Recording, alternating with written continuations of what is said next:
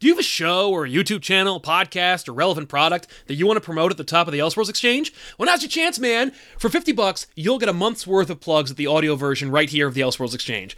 Right at the top of the show, first thing they'll hear, no, it'll probably still be my voice, but you'll write up a short one minute plug, we'll record it and toss it at the front of the show. Or, alternatively, for 20 bucks, you can get a month's worth of plugs at the end of the show. Right after you hear us sign off, same deal, one minute scripted plug for your stuff.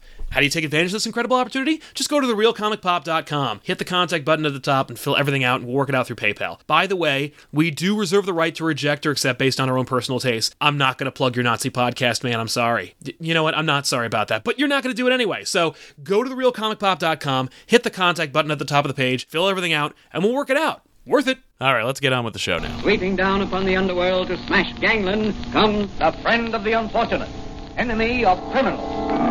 A mysterious, all-powerful character, a problem to the police, but a crusader for law. Hey, everybody, welcome to Elseworlds Exchange. I'm Sal.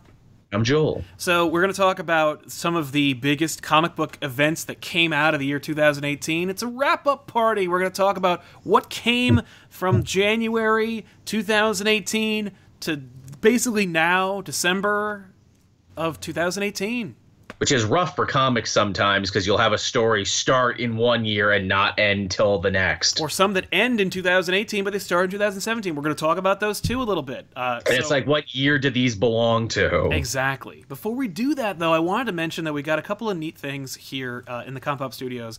Do you remember um, those Marvel hip hop variant covers Yes. uh, that came out? Well, apparently they also took those covers and made them into covers of the hip hop albums that they came No out as. And so as a result, we've got like this 50 Cent LP of the Invincible Iron slick. Man, uh, which is actually really pretty and it looks really Yeah. nice. And uh, we've also got this awesome lenticular uh, LL Cool J LP. What's what's your favorite LL Cool J song, Sal? Ooh, that's a great question uh, for another time. Uh, also, we have this great Contest of Champions lenticular cover for uh, Genius and uh, the Wu Tang Clan. Nice. They ain't nothing to fuck with. That's right. Yeah, I figured you of all people would appreciate these these fine vinyl covers. Oh, uh, yeah. have like that, that also do the do the lenticular doodad. But, uh, Naturally. they're they're pretty. Uh, if you, even if you're not necessarily a huge fan of their music, like me, uh, you will also find that they are like beautiful conversation pieces. Uh, Oh, yeah. Thank you, Mama said knock you out. Thank you. That's exactly. That's a really good one. Uh, and Don't um, call it a comeback. don't call it a comeback because I never left. Uh, but yeah, these covers are pretty dope, and uh, I really like them. And maybe one of these days uh, in the future we'll make it so that like you can win one of them or something. I don't know. But, uh, if you like them enough, or you like their music enough, or you want to like just display them, because by the way, Michaels makes uh, like LP frames, so you just slip Oh. you can just slip it right into the into the frame and put it up. Um, if you like these so much that you want to get one yourself, check the description below this video and go over there and pick them up yourself because they are for sale. Uh, I want to check those out, and I also wonder did they ever do what DC did with uh, famous movie posters where it's like Batgirl in Purple Rain and everything? Yeah, right. Those were super cool. Um, I would totally decorate my house with those just to confuse people. right. Hey, Purple, what the hell? this guy loves movies, but also really likes comics. right? Like, did Punisher drop a sick diss track? Like, what is this all about? Uh, but check them out. They're really cool, and I dig them. So even if I'm not like a big fan of their music, I mean, I mean, Punisher has a long history with rap music. He, of course, has teamed up with Eminem on several occasions. it's true. Are they It's several, or was just that one occasion? It felt like several occasions. It was pretty rough. But uh, but anyway, check those out in the description below this video if you want to partake. Uh, so, leading off our huge mega event that took place in 2018, um, you asked if this was a thing. I don't think it is, but we'll talk about it now on the show. Marvel 2 and 1, The Thing and the Human Torch from Chip Zdarsky dropped at the beginning of last year. Yes. Maybe one of my favorite things at Marvel. It might have been my favorite Marvel book of the year. it was certainly uh, for me one of the most Marvel comics at Marvel Comics. Uh, Nothing felt like it. no, nothing else felt like it, and yet it felt familiar, like you had read it a thousand times before. But in that kind of like, I, this is one of my favorite comics. I want to reread it every year. Um, and yet it was also fresh and new and interesting. Of course, Yeah. uh, the first issue started off with uh, Jim Cheung's art before he jumped ship and moved over to DC. some great stuff in that series, and also wound up being better than the Return of the Fantastic Four. Yeah, which is kind of. I bet they didn't think that would happen. I am certain they were not expecting that, and better than uh, the first four issues of Dan Slott's run on Fantastic Four. I en- I've enjoyed Dan Slott's run, but I've not enjoyed it as much as I enjoyed reading Marvel Two and One. No, it's true. I've enjoyed the Fantastic Four series as well. I just haven't liked it the way I liked two and one. There was something strangely special about it. It was a buddy story. It was a road story. It was, you know, talking about overcoming grief and acceptance, which ironically the next couple issues would do, but two and one did it better Exactly. and used the same characters to do so. Right? Somehow makes makes it work. I don't know. That's Zdarsky, man. He he's awesome. I'm even though I know that you've loved Bunn's uh, Daredevil run, or is it Soule's? Soule. Soule. Soule, Sorry. I always get Cullen Bunn and Charles Soule mixed up, and I don't know why. But uh, even though I know you loved Soule's run on Daredevil, I can't wait for Zdarsky's take. Me too. And it's like, as much as I did truly love Soule, he had his time. And the thing about Daredevil that's so wonderful about Daredevil is he has one of the greatest successions of writers of all time. And while you're sad to see a writer go, it's like Doctor Who's. You're sad to see them go, but you're really excited because you have no idea what the future could hold and what direction they could take it in. It's true. No, you're absolutely right. Um, and it's funny because like the the runs on Daredevil have been seminal, but also like like you you are just eager to find out what's going to happen next to this poor son of a bitch. Yeah, it's what's your favorite era? You know, what's your favorite storyline? I I wonder what Zdarsky's going to bring to it because Zadarsky, much like Nick Spencer, has this ability to shine a light on lovable schlub heroes and guys who are down on their luck. And I guess Daredevil is constantly down on his luck one way or another, but he's never shown to be like pathetic. Like it's oh, like bad stuff always happens to Matt Murdock, but he always gets his shit back together and he's always in nice suits and everything most Yeah. of the time. well, he's never like don't fe- he's always like don't feel bad for me. You never like Yeah. but you always like you but you do because you're like this poor bastard can never catch a break. it's like not in the same way I feel bad for Spider-Man or I felt bad for Johnny Storm or even when he was writing uh, his Star-Lord when Star-Lord was grounded on Earth and everything and being a schlub. It's like you poor son of a bitch. Yeah, absolutely. So uh, while I don't really count them, I still say it was worth mentioning that Marvel Two and One was great.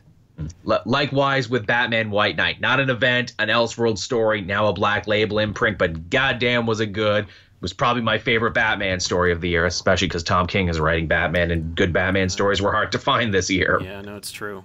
the cream really rose to the top. That being said, got two really good Batman stories just recently with Detective Comics and Batman Who Laughs. We had like a, a surplus of bat-centric stuff this week that came out. Uh, I wish we could talk about it. We can't. But if you want to see uh, at least me and Tiffany talk about it, you can always watch our episode of Off the Rack, where we do talk about at least three of those great issues. you should. In terms I, of I, I've taken to watch that show when I cook dinner because you go live just as I'm putting on dinner and I need something to watch. Oh, thank you. Um, so in terms of events, straight up like major stories that like were part of a, its own contiguous series, uh, one series that ended basically in 2018, at the start of 2018, I should say, is Spider-Man 2. Did it really? Yeah. Oh shit! Yeah, you're right. Wow. Oh wow. I deleted Spider-Man 2 from my memory completely, but you're right. Yeah. It came out. Oh my god.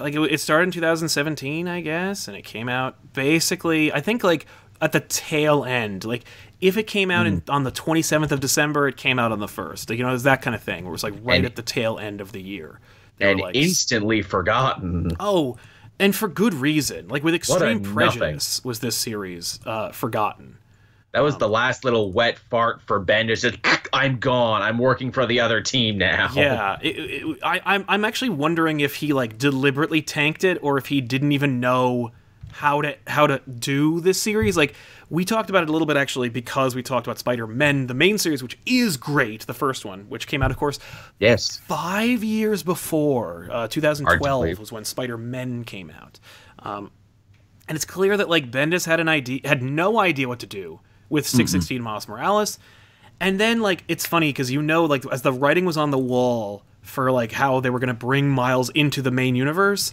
Bendis's interest completely waned Oh, like, yeah. oh well, if Miles is the six sixteen Miles, then who cares?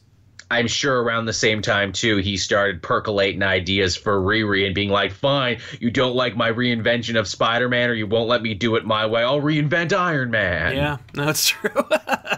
Which, ironically, Riri's getting some of her best reviewed books ever, and all it took was for Bendis to not be writing her anymore. right? Uh, it's actually kind of amazing to hear like the the the severe pushback of genuine joy that people have been getting from Riri's new series. And I gotta tell you, like, I don't like the new suit. I think it looks kind of like like weak. But at least it's her own. but it's hers and the first few page preview of her new series or her new takeover. I loved it. She's really good in Champions too. Zub is doing great stuff with her. She was the focus of the big Dungeons and Dragons arc that we just finished off. Yeah, yeah, which is co- which is really cool. Yes. Uh, so is of course Jim Zubs, and Jim Zub is a notable, huge fan of Dungeons and Dragons. Anyway, Oh, yeah. Um, incidentally, another event that kind of started around the end of 2017, but more or less, uh, like, uh, like I, I think I remember saying one year ago, uh, from issue eight, Doomsday Clock launched. Yeah, and we're still living with it today. I think the series will always be around, Sal. It will never be done. Well, we can. I mean, like, and why wouldn't it? I mean, the fact is, do DC can just like rest on their laurels and constantly benefit from like lazy writing or poor editorial just by saying. The fans will blame Dr. Manhattan, and as long as we never deliver on it, they can always say that Dr. Manhattan was a thing that happened. Plus, I mean, the book came out or amongst, you know, major shuffling of the power structure of DC. Oh, Johns is in charge. Now he's not anymore. Now it's Didio and Lee, but maybe not. Maybe no one's in charge. We don't know. Right? Who knows? Maybe Uh, it, it feels like the story pivots about in the halfway point, huh? And then it got pushed back. Dare- dare- are they rewriting this one on the fly? Maybe not. It feels like they're rewriting it on the fly. Who knows? Yeah, I felt a real push for this series when Geoff Johns was in charge, and then suddenly Sanctuary was referenced in it. Ugh. And it's like, oh, it feels like because it felt like a timeless series. It felt like it was supposed to be like just Mm-hmm. completely separate. I remember people were speculating about Batman's costume. You know, they were like, "Oh, what does it mean?" And I'm like, "It doesn't mean anything. It means they want you to be able to read this book off the shelf ten Forever, years from now and not worry about it." But then they referenced the King of Owls or what, the Judge of Owls. The judge, yeah. and everything else, and you're like, "Oh, you're making it like timed. Like it, it's it's now cemented in this period, and it can never not be part of it." What a what a cold fish slap in the face that was. Yeah, what have you done? Yeah. Uh, Did Doomsday Clock live up to the hype? I don't even know that's a fair question since it's not over. it's not i will say in you know at, at moments it does at moments i really enjoy it but until it's done I, I guess we won't be able to talk about it in like more more uh more educational uh terms or whatever but i mean just uh the fact that it's taking so long didn't didn't they delay it again hasn't issue 9 been delayed by another month Yes, it has. This book is like the mo. It's not the most delayed series, and in fact, Watchmen itself was delayed, yeah but it was Watchmen, not a sequel to Watchmen. You see, that's the thing. We we really want to capture the feel of Watchmen, so we're gonna have this series be incredibly delayed. Yeah, and why not, right? I mean, like like we said, I think this series actually has more impact being a thing that will one day finish as opposed to a Yeah. thing that is complete and you can read it anytime you want.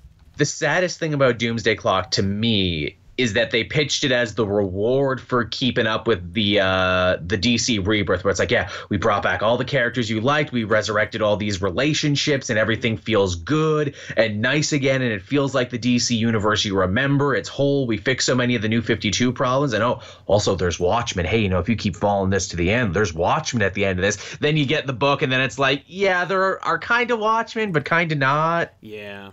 No, well, I mean, it's, it, you know, you are getting a literal sequel to Watchmen, but you're also getting some new characters, like new Rorschach and all kinds of new stuff. Like, Yeah. uh, but you are right about it being a, like, even if they didn't outright say, no, no, no, this is like DC Rebirth number two. Yeah. Like, they didn't outright say this is like a reward for being into Rebirth. but it absolutely built completely off the hype of Rebirth. And I don't know if you were there at New York Comic Con when Doomsday Clock was dropped and announced, they were touting it as the big as the next big thing. Oh yeah, from if they didn't DC Universe Rebirth number one to the button to this. It was and in fact, I think the button was a stopgap. I think it was supposed to come out when the button was supposed to come out. And Probably. In fact, like the button was created, was manufactured to just continue the steamroll of hype for Doomsday Clock. And I thought Doomsday Clock was actually going to be like another chapter that like something else was coming. Like the DC Rebirth number 2 was coming after there was like the button Doomsday Clock, but then then Rebirth is really going to take shape. Uh, In this world, Rebirth has become a footnote and ignored and like by quite a bit of what's happening in DC, so I fear mean- that Doomsday Clock was all it's going to be. Yeah, I fear that too, and I think there's no better example of how the universe pivoted and how minds changed and people in charge changed than the fate of Wally West. Hey, spoilers for the new uh, Heroes in Crisis. Hey, Wally West, he's back. He's ushering in this great new era of DC Rebirth where we respect the past and everything you fans want is coming back. Oh, what happened to him in the new Heroes in Crisis? Oh, Right. How could Oh. I ever forget you, Wally? Oh How wait. could Let's have a war and then you know. How we'll could I forget- how could I forget you, Wally? Turns out very easily. very easily. How could I let you die? Uh, so moving on before we transition to the next event, I want to get into the super chat, which is how we pay a lot of our bills here at Comic Pop, and we want to thank everybody for participating and helping us and being a part of the show. Bitter Taste, No Surrender is definitely up there for me. Extermination Fine was really good, but what they did with Rachel was a disgrace.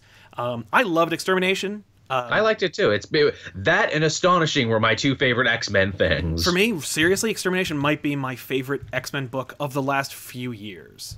I would agree with that too because not only do I really like it, but I feel like I could also tag out at Extermination. It's like, hey, we got so much more fucking X Men coming your way. We got this weekly series. We got new X Force. We got Age of X Men. I'm like, guys, guys. You're suffocating me with X Men here. I was happy to read it again, but this is too much. Fill your fucking mouth with X Men, Joel. This is an angry gauntlet of X Men. yep. No, it's true. Uh, but uh, I'm also I also really loved uh, No Surrender, and we'll get to No Surrender in a minute. Yeah. Uh, Comic Goblin, happy holidays to both of you amazing gentlemen. Thank you very much, Comic Goblin. Happy holidays to you as well. Uh, Got to say, comics wise, Captain America and Mr. Miracle were the highlights for me. Captain America is a great series. Yeah. Not technically an event. I'm not gonna. Uh, we're not gonna talk about Cap right now. Mr. Miracle miniseries. I wouldn't call it an event. No, but it was it was a thing that happens. It was a thing that happened, especially at the end. Uh, Mr. Roboto, oh, did Old Man Logan count? Uh, Old Man Logan was a mini series when it first came out, and Yeah. when you had the ongoing series, I still wouldn't call it an event. Logan does have an event, multiple events. We'll talk about those pretty Yeah. soon. Also, DC did have some good. Did DC have some good ones? I would argue, yes, they did, and we'll get to those as well. And Logan Babcock, hey guys, love the show. Starting next summer, I'll be in oh Azerbaijan for a year in school. Oh, wow. Did you guys know anywhere I can get comics in other languages like Turkish? no, but that's No. a good question. I would hope that digital versions would be your friend. That like, Yeah. they would make because it's easier. They can just change the, the the the text and they don't have to print the book. That's that's a really good topic there. What is it like reading comics in other languages? How much do you lose in translation, or what do you gain in translation? Exactly. I would love to know more about that. So uh, if you do wind up finding out, please let us know because I'm interested. I wish I was smarter and less of a boring white guy on that one, because that sounds very like a very fascinating topic that no one's No, exploring. it's true. I, I completely agree with you, man. Um, but thank you very much for the super chat and uh, good luck in your journeys. Also, Aura Force, happy holidays to you too. Thanks for a wonderful year of entertainment. Yeah, whole year has gone by of more Elseworlds. Hot damn. Happy to happy to be able to catch an Elseworlds live. Well, we're happy you were here, man. So uh, yeah, I guess we could talk about No Surrender because that was a big thing that happened. It was an amazing, uh, hu- a sprawling event.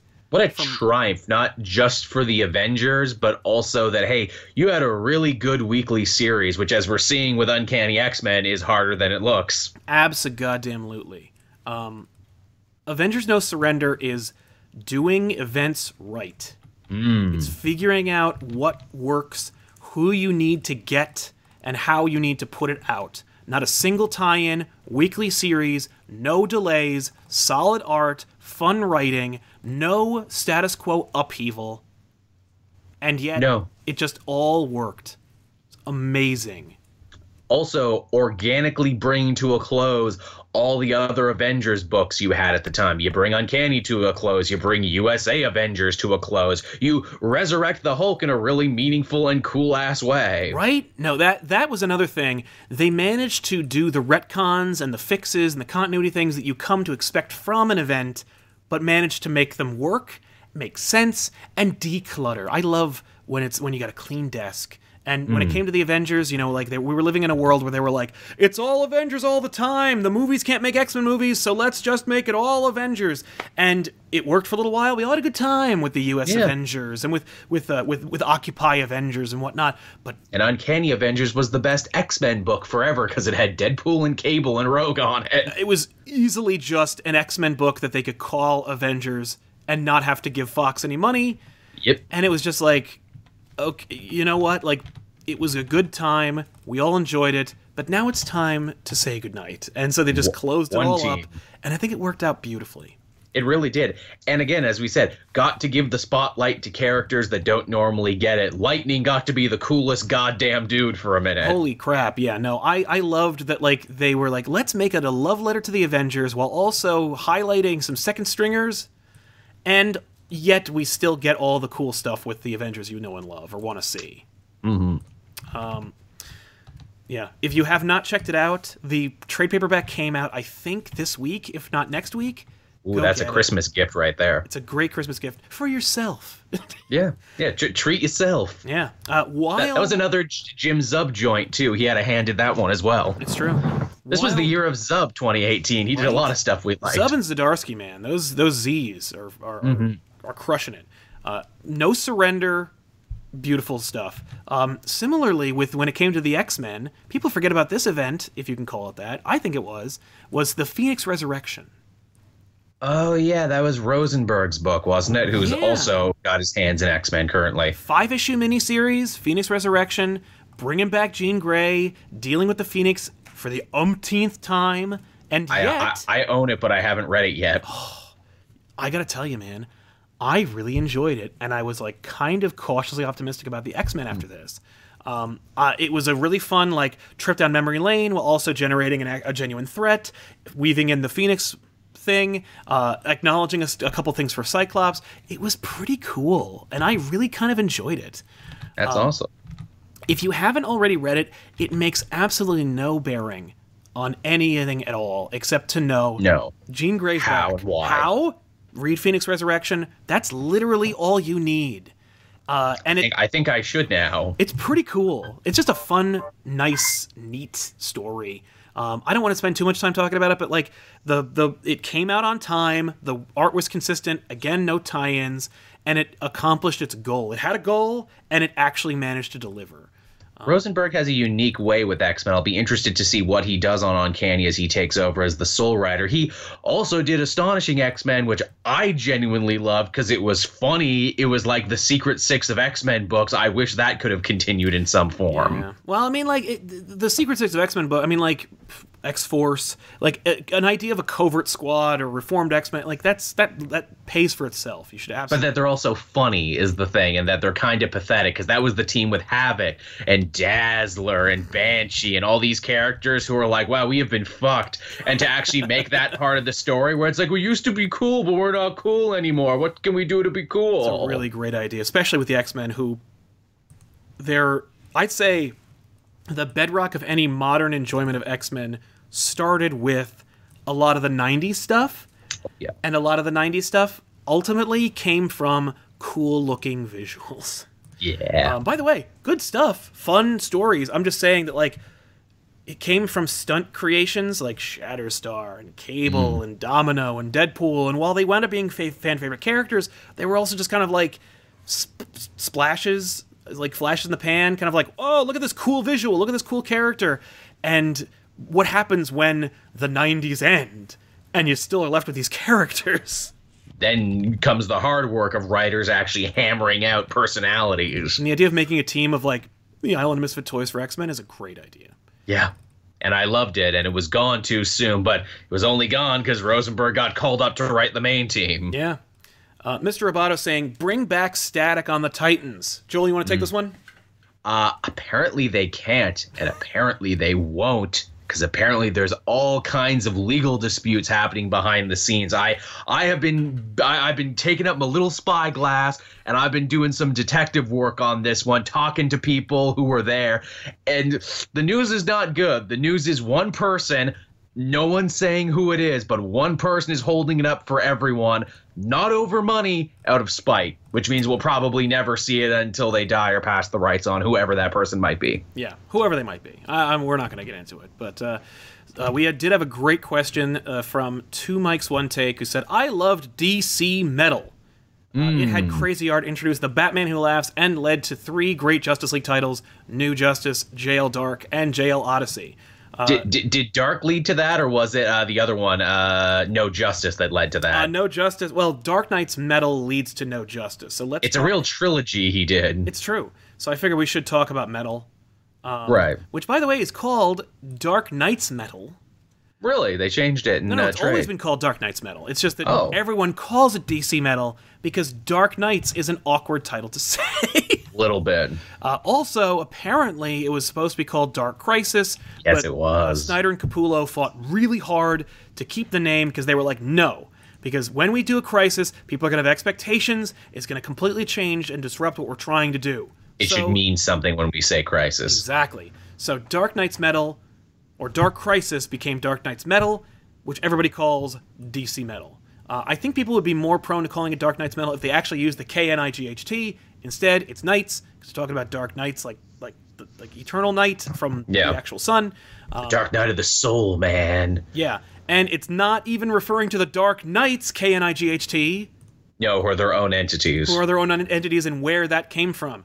Uh, Dark Nights Metal was very cool looking. Mhm. Had some cool concepts, some big ideas, as Snyder's work always does. Snyder will not do something unless it means something to him or matters Mm-hmm. in some way. Oh yeah. And so he is absolutely like, hey, listen, like, I'm going to make this about, you know, whatever it is about. uh, That's the thing. By the end, I think it started as one thing, and by the end, it's like, well, we got to have it open ended because we got to go to No Surrender and then to my Justice League run. Exactly. It is very cool. Um, I think it tried a little too hard to be cool. If we're being honest with some hindsight, I think it was like, isn't it cool? The cover is the horns. Get it? Yes, I do get it. But let's move on from this. I mean, hey, it's it's no Brian Azzarello's damned if we want to talk about trying too hard. Oh my god. Uh, not technically an event. We're not going to talk No. about damned. And we No, talked Black- about we talked about the black labels so much on this channel. Let's let's let's leave it alone for a minute. I, I think this channel's been doing more to actually promote Black Label than DC Comics has. I think they owe you some scratch. That's very true. Um, but yeah, I, I, ultimately, Dark Nights Metal was was a cool idea that Mm. I think successfully executed what they set out to do, despite some confusing visuals and some like ultimately hokey stuff. It launched a brand new villain in the Batman Who Laughs, which that doesn't happen very often. Although calling him a new villain feels a little awkward because he's just a combination of two existing characters. Right. And like I think that he will suffer from the fact that only one person, his creator, can write them. Yeah. Uh, But, but he's really cool and i liked the bit with the joker in the basement of the bat cave trying to solve the riddles of the universe but then that kind of gets dropped as does duke with light powers a lot of stuff gets dropped. Uh, but it does it, it does it does succeed. yeah and it's cool. And it does dovetail nicely into a mini series, which is technically an event called Justice League No Justice, yes which was cool. Um, introduces the idea of like pillars of the universe and trees and really really trying to rewrite the dc cosmology kind of like trying to have it make some sense exactly. Oddly enough, Dark Nights Metal could have been just like every other major DC event since Flashpoint could have been the thing that fixes the DC universe chronology and also the whole like what timeline is it? Technically everybody here is their new 52 fit counterparts. Like technically these are still the, this is we're still in the new 52 here, but you're referencing cr- stuff that is decidedly and demonstrably not new 52. How does any of this work? And the the answer I got basically from our interview with Snyder was eh, who cares?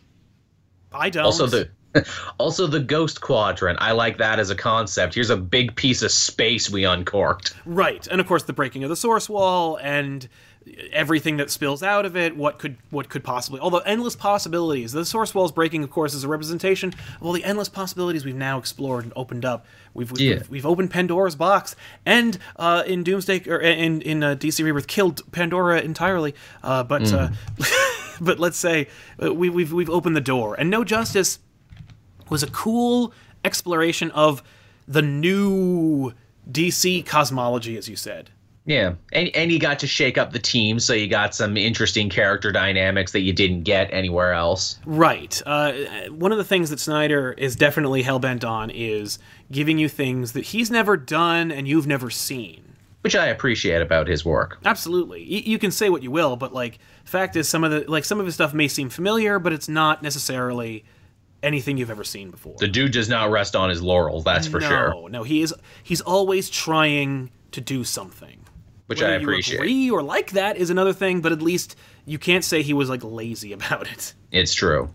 And Um, and his stories usually always have a beginning, middle, and end, which I appreciate. and they almost always involve uh, the his characters and protagonists holding hands and shooting hope at it. Which I'm fine with. I grew up watching Care Bears. That's that's how you defeat evil shit. You shoot hope and love at it. Right. You just you just hit it in the face with hope and love. It's, it's how I live my life every day. I am going to love and hope the shit out of you. That's right. Um, Mr. Roboto says, Sal quit Avengers. Joel, are you still on Alpha Flight? yes, I'm still on Team Alpha Flight. Yes. You are the third most powerful member of Alpha Flight. Yes, and I and I have no actual. Pa- I have a strong social media presence. That's my power. That beats Puck. Yeah, there you go. Uh, Chase Eichler, wasn't there a Venom event this year? Seems like it came and went. Lol, I don't remember even anyone hearing anyone talk about it. Oh, You guys are the best. Thank you very much. Venomized. There have been Yeah. a couple of Venom uh, events. wasn't Tiff reading Venomized? She read Venomverse Mm. and she loved it. Yeah. Um, But you know why? Cullen friggin' Bunn wrote it. It's true. I like Bunn too. Although I haven't read any new stuff from him in a long time. No, uh, but he's always making new stuff. Uh, yes, there was an event called Venomized, which did happen uh, because I guess Marvel and Sony worked out a deal where, like, if hmm. Fox makes an X Men movie, we'll cancel the X Men, but if Sony makes a Venom movie, let's make 16 Venom events. He needs to be everywhere at once, which I'm like, okay, I hate this because I didn't like what Costa was doing with Venom at the time. Now Donny Cates is writing Venom, and it's one of my favorite books that's Oh, coming it's, out. It's now. unprecedented how, like, genuinely cool this is. I know. It's shocking what the difference of one writer can do to completely turn a character around. Oh yeah, especially when they like inorganically brought back Eddie Brock, and mm-hmm. everyone went, collectively went, "Oh, really?" Ooh, you're not Flash Thompson. yeah, and then it turns out it was kind of awesome. Yeah, and to also make that part of the story where like friggin' Kate's in the back of his mind, and even in the story has characters telling Eddie, uh, "You're not the best Venom ever. Uh, I wanted the other guy, but I guess I'll deal with you." Mm-hmm. And, and making Eddie into kind of a sympathetic underdog because of that, because he needs to live up to the memory of Flash Thompson Yeah. and try and rise to that level. No, it's true. Like it was actually a really great development of Eddie's character. Yeah, I kind of give a shit about him now, where before I didn't. Because again, another great line from that comic is Rex Strickland saying, Eddie Brock, Jesus Christ, you're the man of a million second chances, aren't you? you always fuck it up, but you always get a second chance. Why why should I feel bad for you? It's this comic true. explains why. He, he's died, you know, from self-inflicted wounds. He's had cancer. He's quit. He's become anti-venom. It's a million second chances. For Became a religious fundamentalist for a little bit who went around hunting all the extra symbiotes. right. Uh, now, I assume you were a big fan of this series. Uh, Flash War. See, I did not actually read Flash War because Really? I have not. I have not been keeping up with Flash. My co-host Matt loved it to pieces and went on to no end about it. I am That's so far behind on Flash. I read some of Flash War and appreciated what they were doing. Hmm. But ultimately, because it was a whole exploration of like Wally West is like, I remember my family and I want it back. Yeah. And Barry being like, no, you'll create another Flashpoint. And this is one of those examples of what I was talking about, where it's like, here's another example of how we can probably put things back We can undo we won't. Flashpoint. We can bring it back. Nope, we're not gonna do that. Fine. We'll go right up to the edge with it. We'll tease you, then we won't do it. Yeah, I, I think ultimately it was like cool that they did a Flash event that was within the Flash title, and Yeah, because you rarely get that. didn't get delayed, didn't have a million tie-ins, and told a, co- a comprehensive Flash story that did what they wanted to do, which is make Wally West look unhinged. Um, but uh, Which oh oh, oh what a service that ended up Oh, leading to. but that's all I can really say about it. Uh, I will say that because Williamson wrote it, it's probably it, it, it is quite good. See, I love Williamson, and I feel so bad I'm not reading his Flash book because apparently he's killing it on that. He killed on that Justice League versus Suicide Squad story, and I loved his Nailbiter. Yeah, you would love it. I, I've no I'm sure doubt I would. about it. Um, Red Samurai says uh, Batman metal was meh. See, again, Dark Nights metal, DC metal, Batman metal. Why don't we all just call it metal? Metal. That's fine. Uh, Was meh. I could have. I would have loved a street level event by one writer and an artist starring Batman, Nightwing, Red Hood, Birds of Prey, and the Question. Uh, excluding the Question, isn't that called Batman Eternal? yeah, I was gonna say And didn't they do a sequel to that? they did, which was better than the original because it was like half as long and it focused on the sidekicks. So I mean, like, there you have it. You don't need dark. You, like, you don't need to complain about Dark Nights metal. You have it already. Just just go read Batman and Robin Eternal. Although some people have their knives out. Harper Row is in this, and I don't like it. Yeah, but it's her last story though. It's like actually having her arc reach an end. yeah, and no one liked her or cared about her or gave her anything anyway. It was just a. Sweet, I liked her. Like, well, she was just she was a generation. She was generated from just like this. What are we gonna do? Like, uh, Bendis met a really sweet girl who you know he created a character for Bluebird or whatever. Yeah, Bluebird. That was her name. Cute idea and a kind of a dope costume. Very dope costume. That's that's what hurts me. I'm like, really? You're gonna let a cool ass costume like this sit on the shelf? All right. Yeah, I mean, like honestly, the costume can sit in the cave until people are ready to use her again, She fought with giant tasers because she was an electrician. right? Which is basically just like, isn't that just Injustice, Nightwing? Oh yeah. I like uh, that too. But yeah, so that's what you're looking for. Uh, what was it, Andrew Colliver? Can't catch you guys live. Sorry, man. Thank you very much for joining us. Uh, but you keep me up on my drive home at 4 a.m. That's right, because you Aw. can listen to the show on audio. Go into compop.podbean.com or on iTunes under the Elseworlds Exchange banner. Uh, happy holidays and happy Boxing Day, Joel. Oh, I thank you. Yes, as I understand it, according to Canadian lore, Boxing Day, uh, not Halloween, is the scariest day of the year, and for some reason is around this time period. Yes, yes, it is. You know, it, it came from the day when you know uh, uh, Prime Minister Tim Horton got into a boxing match uh, with, with, with the Queen, of course, uh, which was over the syrup rights. This was a thing that happened in Canadian history. I remember uh, reading a little bit about it. It was it was like a shoehorned, like it was a holiday themed event that took place during our modern European history uh, uh, uh, lecture. yes, yes. in You you might have missed it, but it's true. Yeah, D- don't don't dispute him. He knows. No, and, and don't don't look it up either. Yeah, do- especially don't do that. Uh, and also, uh, what was it? Uh, Logan Babcock, Harbinger Wars 2. Anybody read or care about this? No. That Valiant yeah. Was that was that near the end of Valiant? I feel like this was the year we lost Valiant. That's what. We lost Valiant before it. Yeah. Right, pour, pour one out on the curve for Valiant. I know. And Silver Cri- Cricket uh, weddings, so many weddings, two thirds of Oh, which yeah. didn't happen. Yeah, that's true. I know. At least we got Rogue and Gambit out of it, which is a pretty great series. So I've heard. Yeah, you and Tiff have been singing that one's praises. Yeah, good good art, good writing, love it. Is that Cullen Bunn? No, it's um, God, I don't remember her name. Kelly Thompson? Yeah, I think it's Kelly Thompson. Right, because she's part of the X family now. Because she's also writing Uncanny too. Yep, you are you are correct. It is Kelly Thompson. Woohoo! I get things right sometimes. You hear that, commenters? Um, and also uh, Kevin Meyer. Sorry for a random question. Opinions on the Watchmen movie? Well, it's unrelated to what we're talking about, but because uh, we're in the super chat here, uh, I liked it a lot.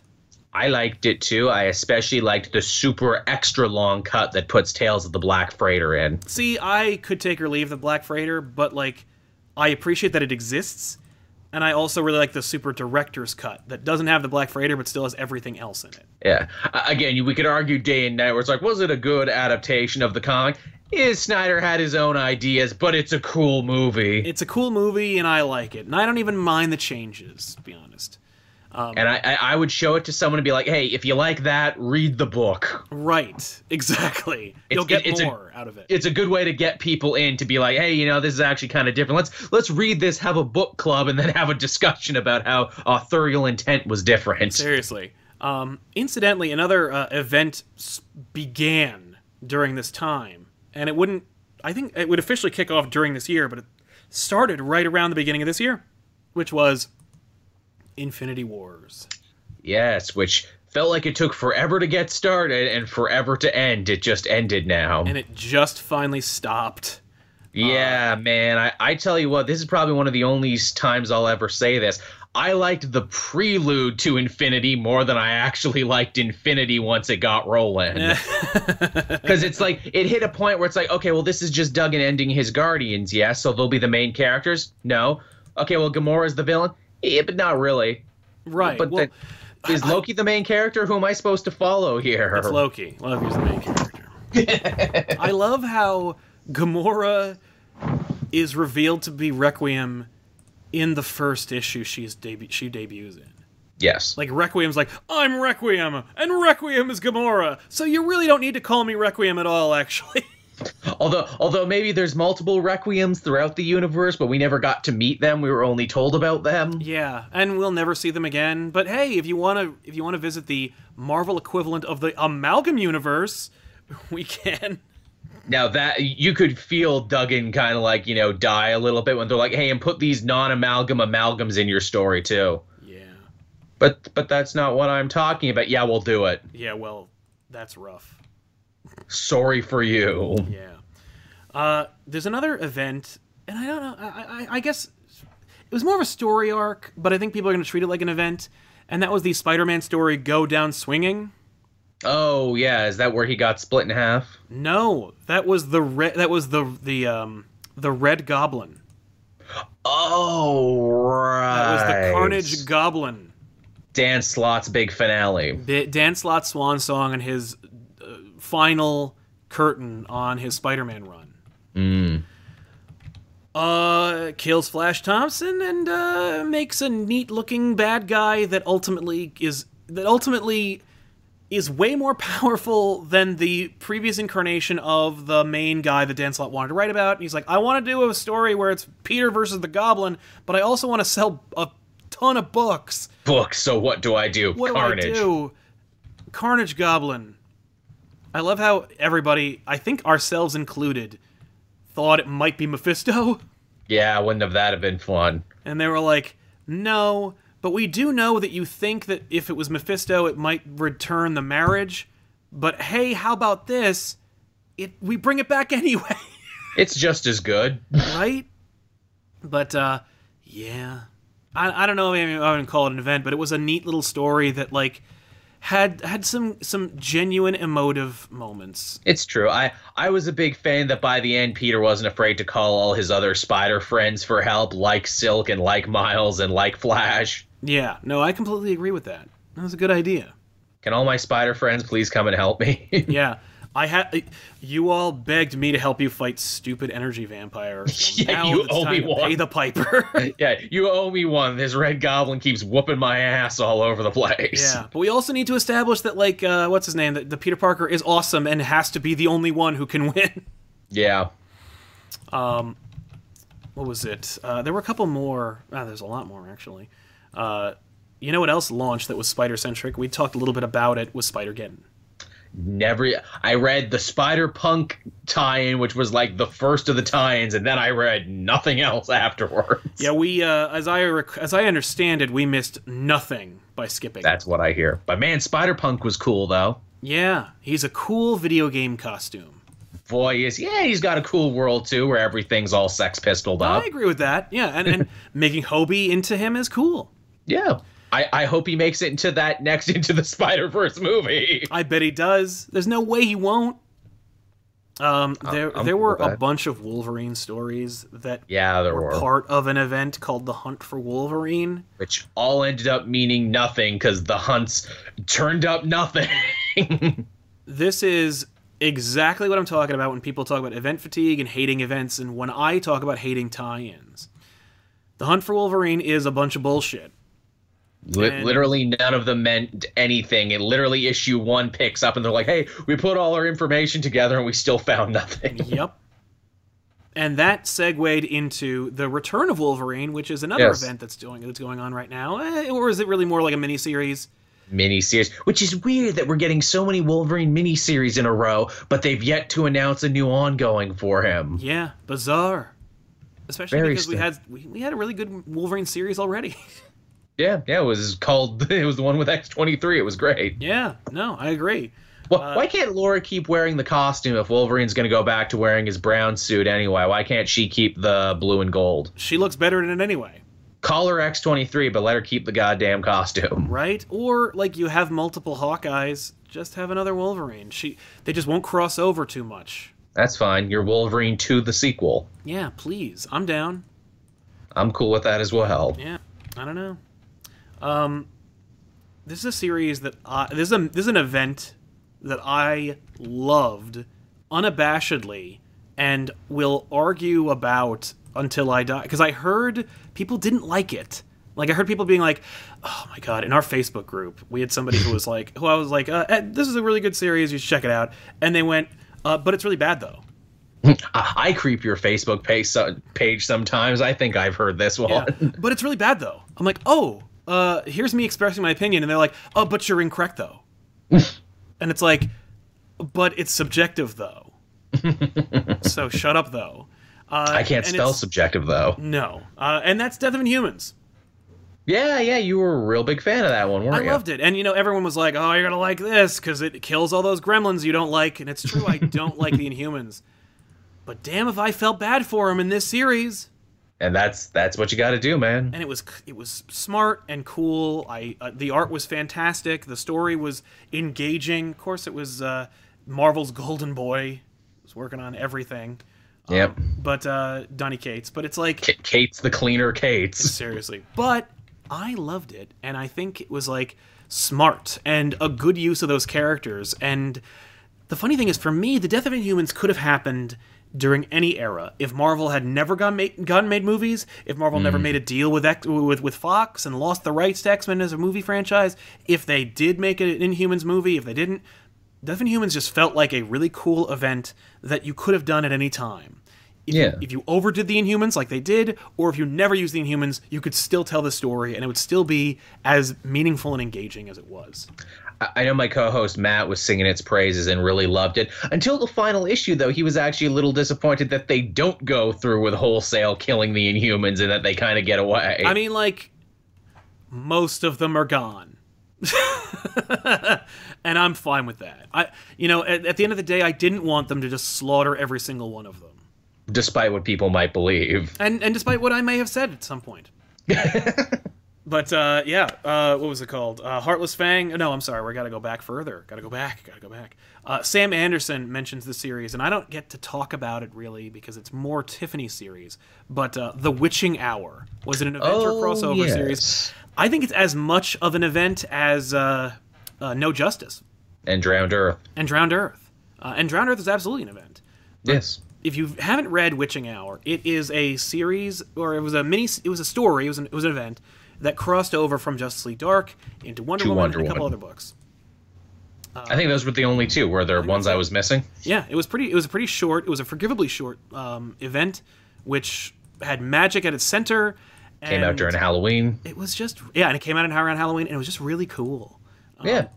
James James Tynion's got some chops there. That book uh, that book's got legs. Right? As it turns out, James Tynion, who like for me was hit or miss, uh, can do no, as long as there's magic at the source, he can do it, Yeah. and that's really cool. So that's Yeah, how he's I doing a good job. I'm excited about that book. Yeah, but if you want to know true, real, genuine opinions, you got to ask Tiffany because she's more uh, into it than I am. If you're not familiar with this channel or who Tiffany is, she's my co co-host partner every, in everything. Uh, she's on this channel as well. Uh, Heartless Fang. I enjoyed metal, but I felt that the road to metal is more interesting than the event itself. Um, I yeah, I, I could see that opinion. Because that's where it's like, oh shit, we got Dream. Oh shit, we got the anti monitors machine. Oh, Batman's got Joker locked up in his basement. Why? Where is Why? this going? Yeah, how about a big fight? Yeah. Uh, R. Jones, happy holidays, Sal and Joel. Happy holidays to you, R. Jones. Hey. Thoughts on Spider Geddon now that it's ended? Uh, who cares? We didn't read it. Totally didn't. Totally didn't matter. Uh, You- Both up, Sal and I totally ignored it. yep, it sets up the new Superior Spider-Man series though, and the first volume Oh. got me into comics. Wow.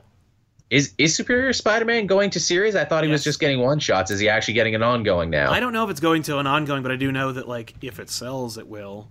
Oh, I mean, I, I'd love to read about the Superior Spider-Man. I just don't know if I have to get through all of Spider-Geddon to do so. I don't think you do.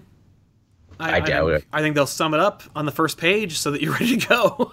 Al- Also, if we already have an anti-hero Spider-Man, does that mean that uh, Scarlet Spider is coming to an end? Probably.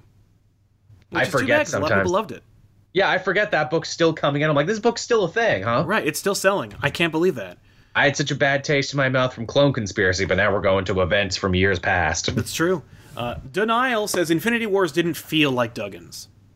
No, by the end it really didn't. It felt like he was just kind of on autopilot. All of his personality and humor and humanity didn't really feel to be in it or on display. I agree. Yeah. Uh, Tevia says Man of Steel series by Bendis ruined my favorite character and family, Clark, Lois, and Jon, and got rid of them as a family, also ruining Super Sons by putting Jon into space. Man of Steel was a mini series. I don't know if I would even call it an event, but uh, it certainly was horrible.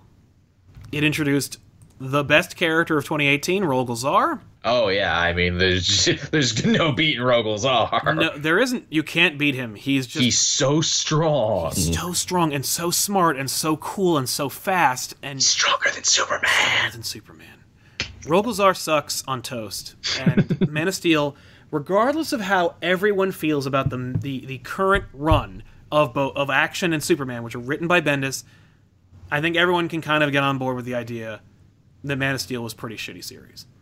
And it wasn't shitty all at once, too, where it's like it ramped up in shittiness, where it's like, hey, we brought Jor-El back. Okay. But wasn't he working for Dr. Manhattan? And wasn't he a bad guy? And was all these. Oh, why are they trusting? Why are they sending their kid away? at the And he's gone. Exactly. So, don't bother. Apparently, too, if like you, if we actually wanted to know anything about Rogol Zaar, and why would we? Because he's boring and crappy. Apparently, you got to read the Supergirl book. Apparently, that's where they're doing his backstory. Yes, I remember when Bendis was going to take over the Superman book, and he was like, "I want to bring in Supergirl. I want to make her like an essential character of the Superman story." And then they gave her a series and kicked her out. Yep. Like, okay, But apparently, Marc Andreyko's doing good stuff there. I don't know. I haven't had a chance to read it yet, but everyone says, hey, if you actually want to know about Rogol Zaar, you have to read Supergirl. I really don't. But And uh, also. Bendis is doing nothing to tell you that, too. Like, usually in comics, you'll be like, hey, for more information, go read blank. There's none of that. no, yeah, exactly. Which is obnoxious because it's like the one of the few like really helpful like comic book tropes and conventions that like helps people get into comics and helps them read them. Mm-hmm. Uh, but whatever, what do I know, right? Uh, getting further into it, I guess we could talk. Uh, Extinction was an event slash. I- I would call it an event because it actually manages to accomplish something. Yes, yes, it does, which is rarer and rarer for events to actually have some big change happen. Seriously, uh, Extinction was cool, and I liked it a lot. I, Same here. I've talked about it every time it comes out. I'll talk about it again next week on Off the Rack, our comic book review show, where we talk about new books that come out last the, the previous week. Uh, but for the most part, all I can say is it was cool, and I liked it. it was an organic conclusion if a drawn out conclusion but it wasn't really the book's fault for the young time traveling x-men Mm-hmm. sends them home introduces the new character of young cable although again new character in question marks it's just a younger more impetuous version of cable Right. has the big reveal of a character at the end that you've been waiting for which begs a lot of questions where it's like oh well are they newly resurrected or Yeah. were they around a bunch and pulling strings and if so why and Right, that whole thing uh, also, too, I like that it was it, it was a nice send off for the young X Men too. They got a nice send off where they realized the responsibility of like, okay, we got to wipe our own memories and put everything back to save the day. Yeah, that was really. I liked how um, when they bring well when it all when it all wraps up, I was amazed at how they clearly chose Pepe Larraz because he's just as good and very similar to Stuart Immonen. Yeah, that that guy's great. I love Pepe Larraz's art. Uh, another thing too, they actually bring the whole Iceman, young Iceman thing Yeah. to a really interesting, uh, really interesting crescendo. To where he's like, "Oh, but I came out of the closet because everyone's way more accepting in 2018 modern age." If I wipe my mind, I'm gonna go back in the closet and undo all this personal growth I've done, only to have older Iceman be like, "Hey, man, don't let that be your burden anymore. That's older me's burden to deal with. I need to be true to myself and I need to learn to come out of the closet. I'm like, that's fucking great. Oh yeah, no, like we can continue that story with Iceman. Yeah. So that was cool. And uh, i and if they, no pun intended, get cold feet, they'll just say, and Bobby lived in the closet for the rest of his life. He didn't. he, he didn't make good on the promise. Oh, that's nice, Marvel. We're never gonna marry him off anyway, so who cares? yeah. Uh, this is an event that I really dug. Drowned Earth. Yeah, Drowned Earth was fun. It gave Aquaman a nice spotlight just in time for his movie. Again, had some really cool, big, out there, Snydery ideas where it's like, what about other sea gods on other planets and other universes? other oceans. Yeah, we, we we don't own the rights to oceans, man. Right. You can't own property, man. No.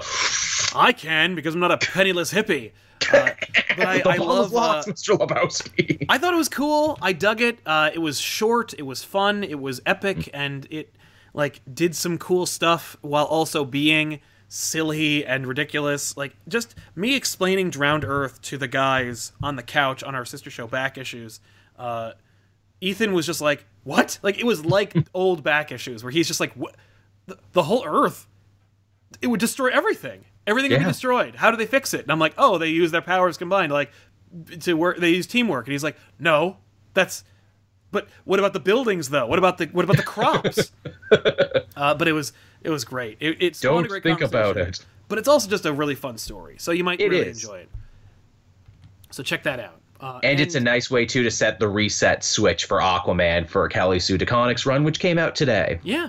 Uh, are there any other events, Joel, before we get into the last big event that's still going on that started in 2018? I feel like we're missing some of the smaller ones. Didn't didn't Doctor Strange and Mephisto have one this year? Was that oh, last year? damnation! Was Damnation this year? I don't know. I feel like it was this year, but I don't know. That was Dennis Hopeless living up to his name, uh, making like a completely forgettable, stupid story about like Yeah. About like a Joker-looking Mephisto in Las Vegas.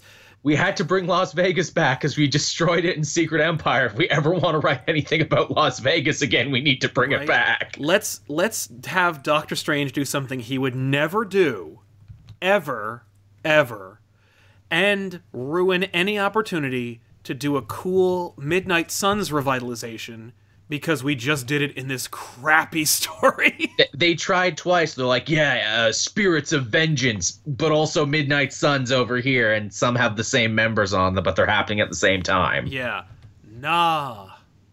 Uh, and moving on because we got to wrap up the show. We're running out of time. Let's talk about Heroes in Crisis.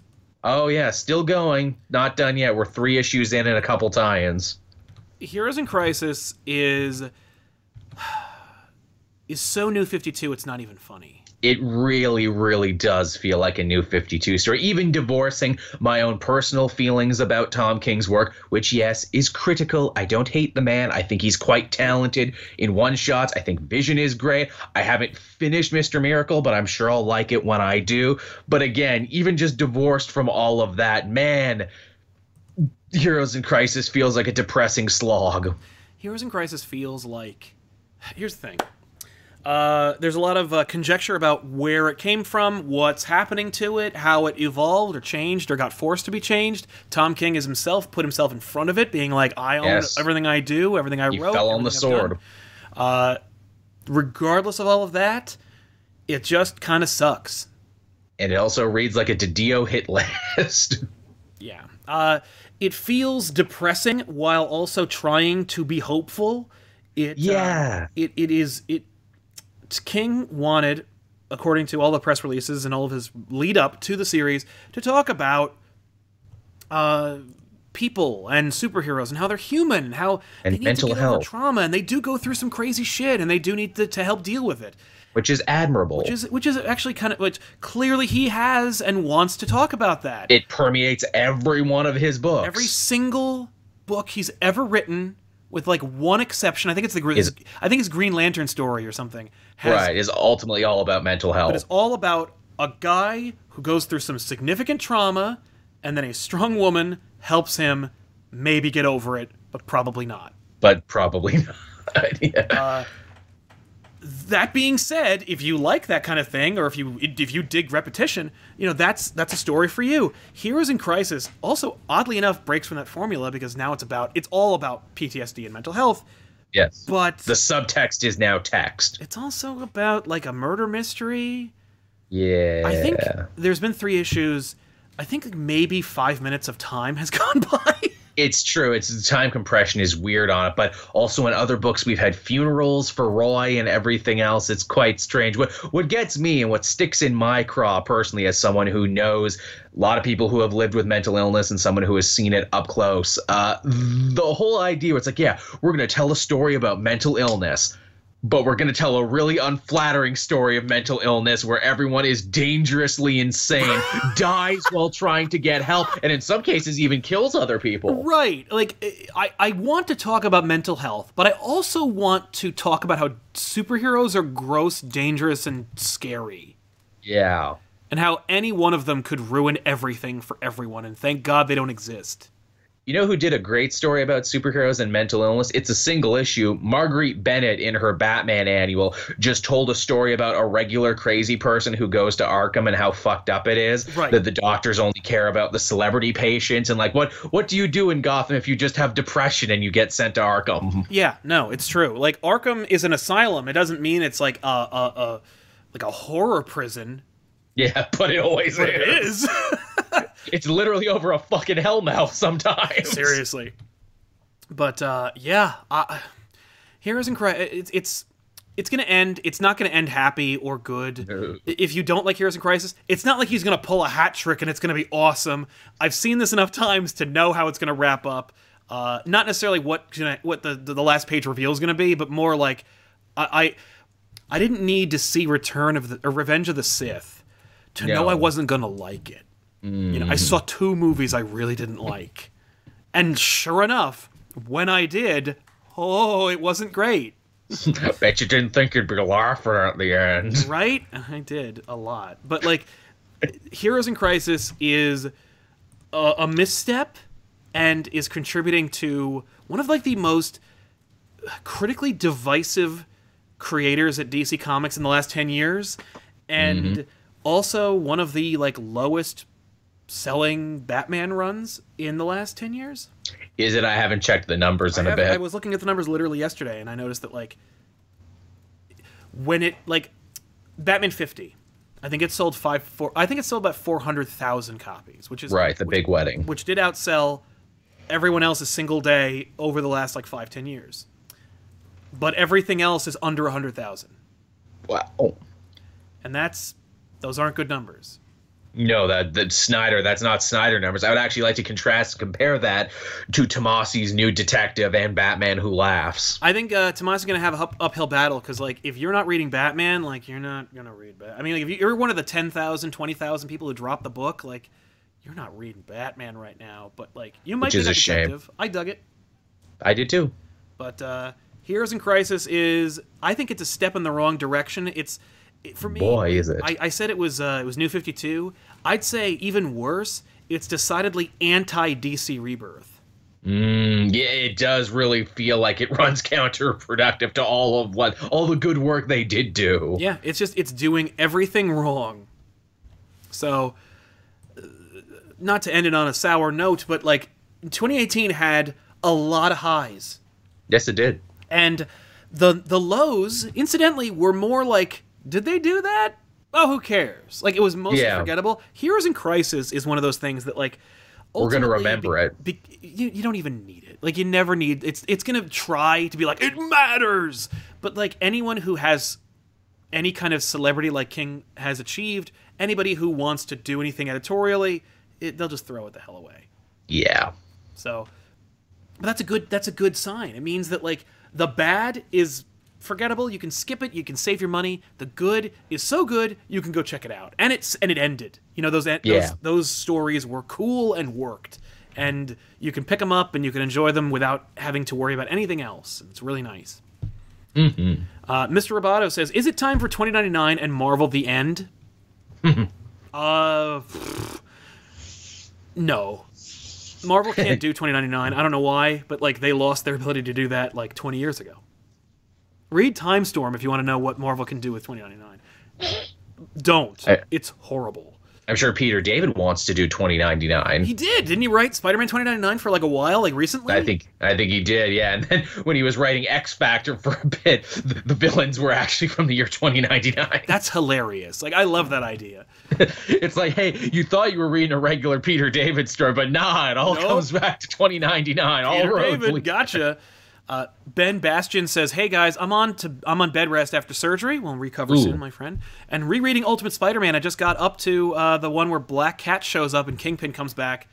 Ultimate Spider-Man is a even the lows are not bad, It's true. but when it hits, it hits it hits big and good. So check it out. Uh, Comics Oh, Must yeah. Explain. Love you guys. You two are my favorite.